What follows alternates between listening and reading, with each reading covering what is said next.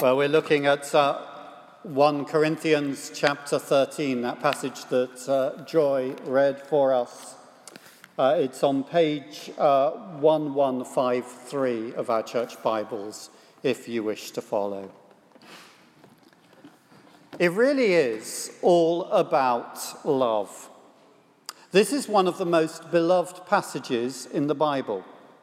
It's uh, the favourite at weddings and I also think it makes a great passage for a Christian funeral. I'd love to ask you to consider choosing it for your funeral, but I'm not quite sure how that sounds. The, the chapter speaks firstly of the necessity of love, verses 1 to 3. Without love, Paul says, the greatest speaker is a noisy gong you speak eloquently, you write with flair, but if love is not your controlling, if love is not controlling your words, you are just noise. Without love, the most spiritually powerful man or woman who can make astonishing things happen, who has deep knowledge, is nothing. It's a bit of a wake up call. You can be very spiritual, even have spiritual power, and still be lost. Without love, you can give away everything, subject yourself to strict spiritual disciplines, suffer the most terrible ordeals, and it will all be for nothing. In other words, if we want our speech to matter, to ring with beauty and truth and harmony, to declare what is from eternity, to change lives for eternity, we need to be controlled by love. And if you wish to be somebody, not just somebody here and now, but somebody in eternity, we need love.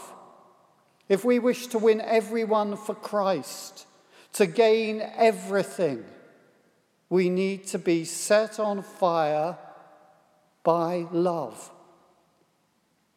And these verses then, secondly, speak of the beauty of love. Verses 4 to 7. Now, these verses do not describe love.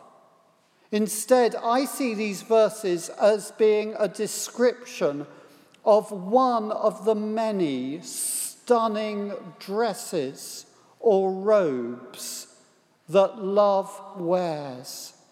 They're in love's wardrobe. It is a dress, like all the dresses, which reflects the innermost being of love.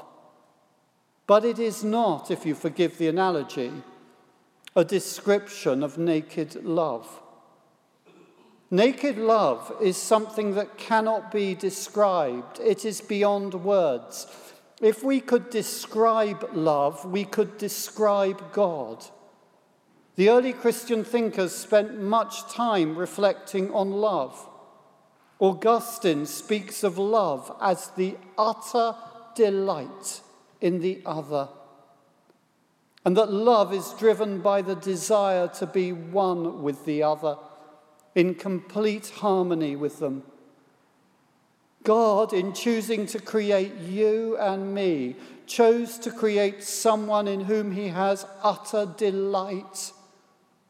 When Jesus was baptized, God looks at his son, now become a human being.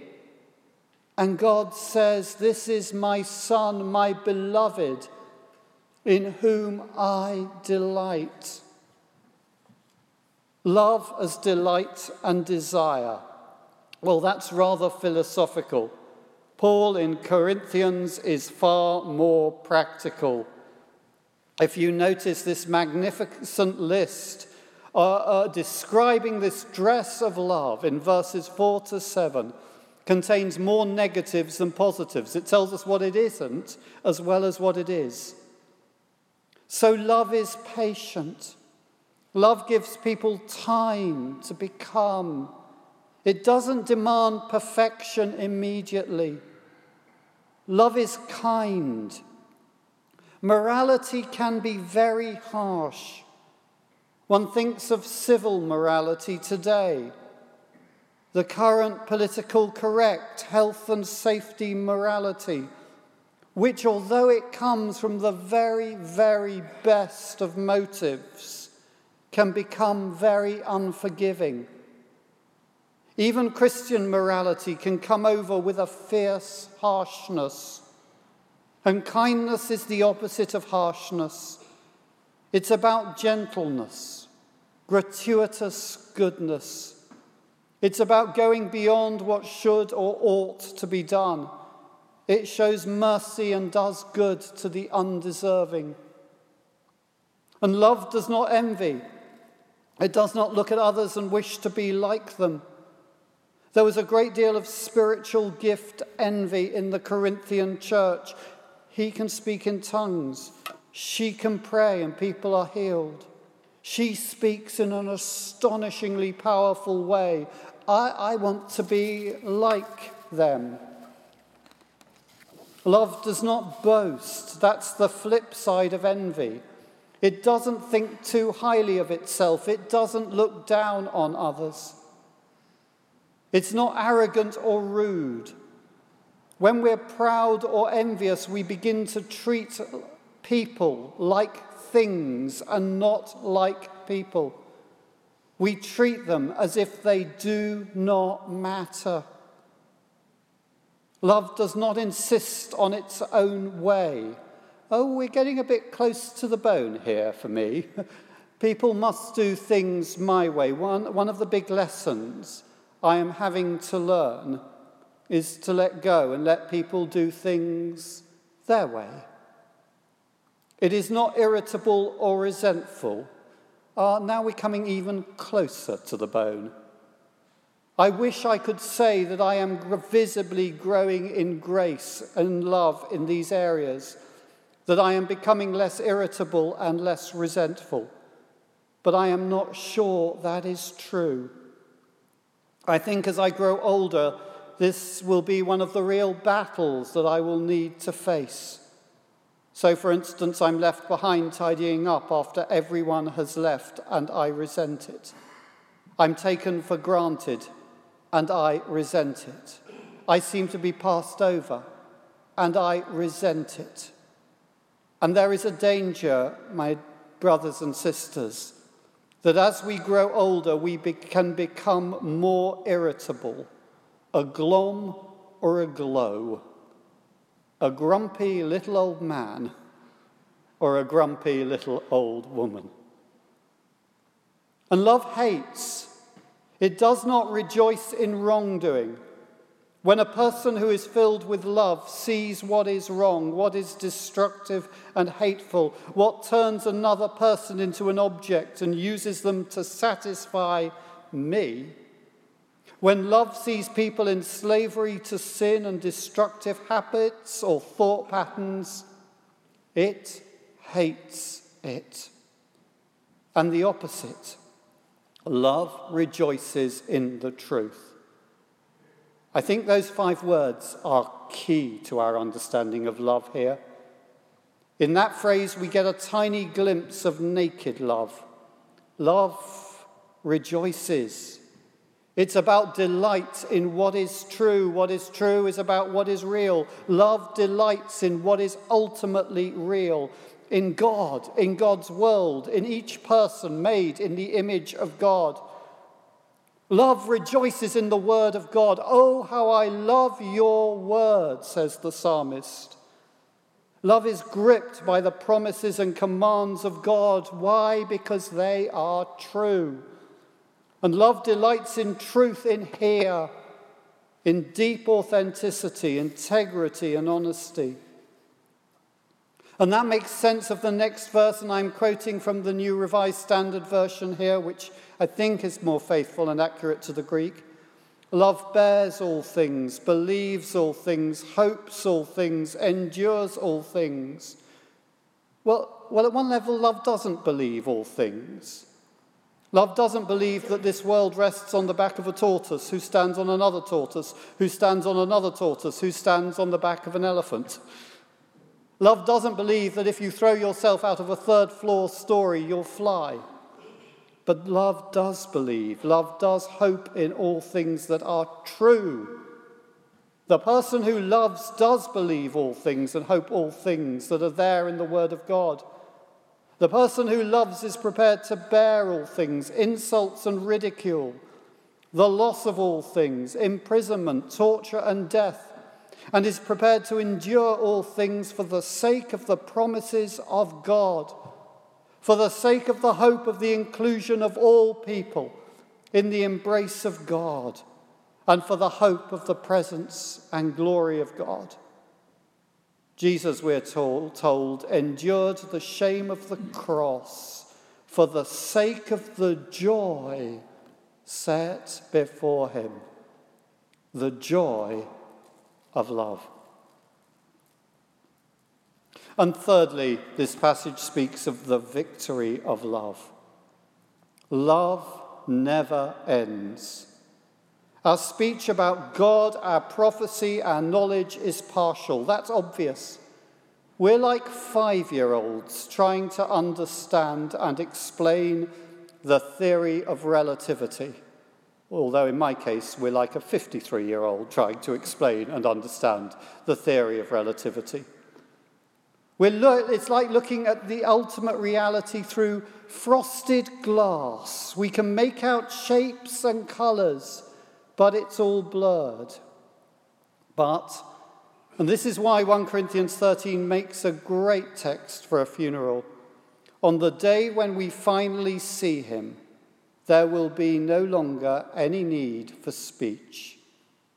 Nobody will need to tell us that love is the great command because we will see complete truth and utter beauty. We will see one who is himself absolute love. There is an astonishing line here which it is very easy to miss. We're told that on that day, I will know fully, even as I have been fully known. God knows you. He knows you more than you know yourself. He knows the good and the bad, the desires and the motives. And even though he hates that which is evil, that which destroys his likeness, his love in you, he still loves you. He delights in you. And he desires that you would be at one with him. And as we on that day finally see naked love, we will either have become so small and bitter and twisted and self focused that we will hate him and we will try to hide from him like bugs running from the daylight under a stone, or we will love him we will see him, and it will be like an explosion of joy. Peter speaks of an indescribable and glorious joy. We will delight in him and in all he has made, and we will be at one with him. That is then. What about the now? How do I become more loving? How do I allow the love of God to grip me and control me and fill me? Two things. Firstly, seek God and pursue love. That's 1 Corinthians 14:1. It's helpful to make a distinction between the gifts of the Spirit and the fruits of the Spirit. Paul has spoken of some of the gifts in 1 Corinthians 12. Some have one gift, others have another. But the fruits are different. The fruits are what should be expected in the life of every Christian. The seed of the Spirit is there in the heart of the believer, and the fruit grows out of that seed. If there's no evidence of the fruits growing, says Jesus, then we have to question whether that seed is really there in the first place. Some of the fruits are listed in Galatians 5:22 and the principal fruit is the fruit of love.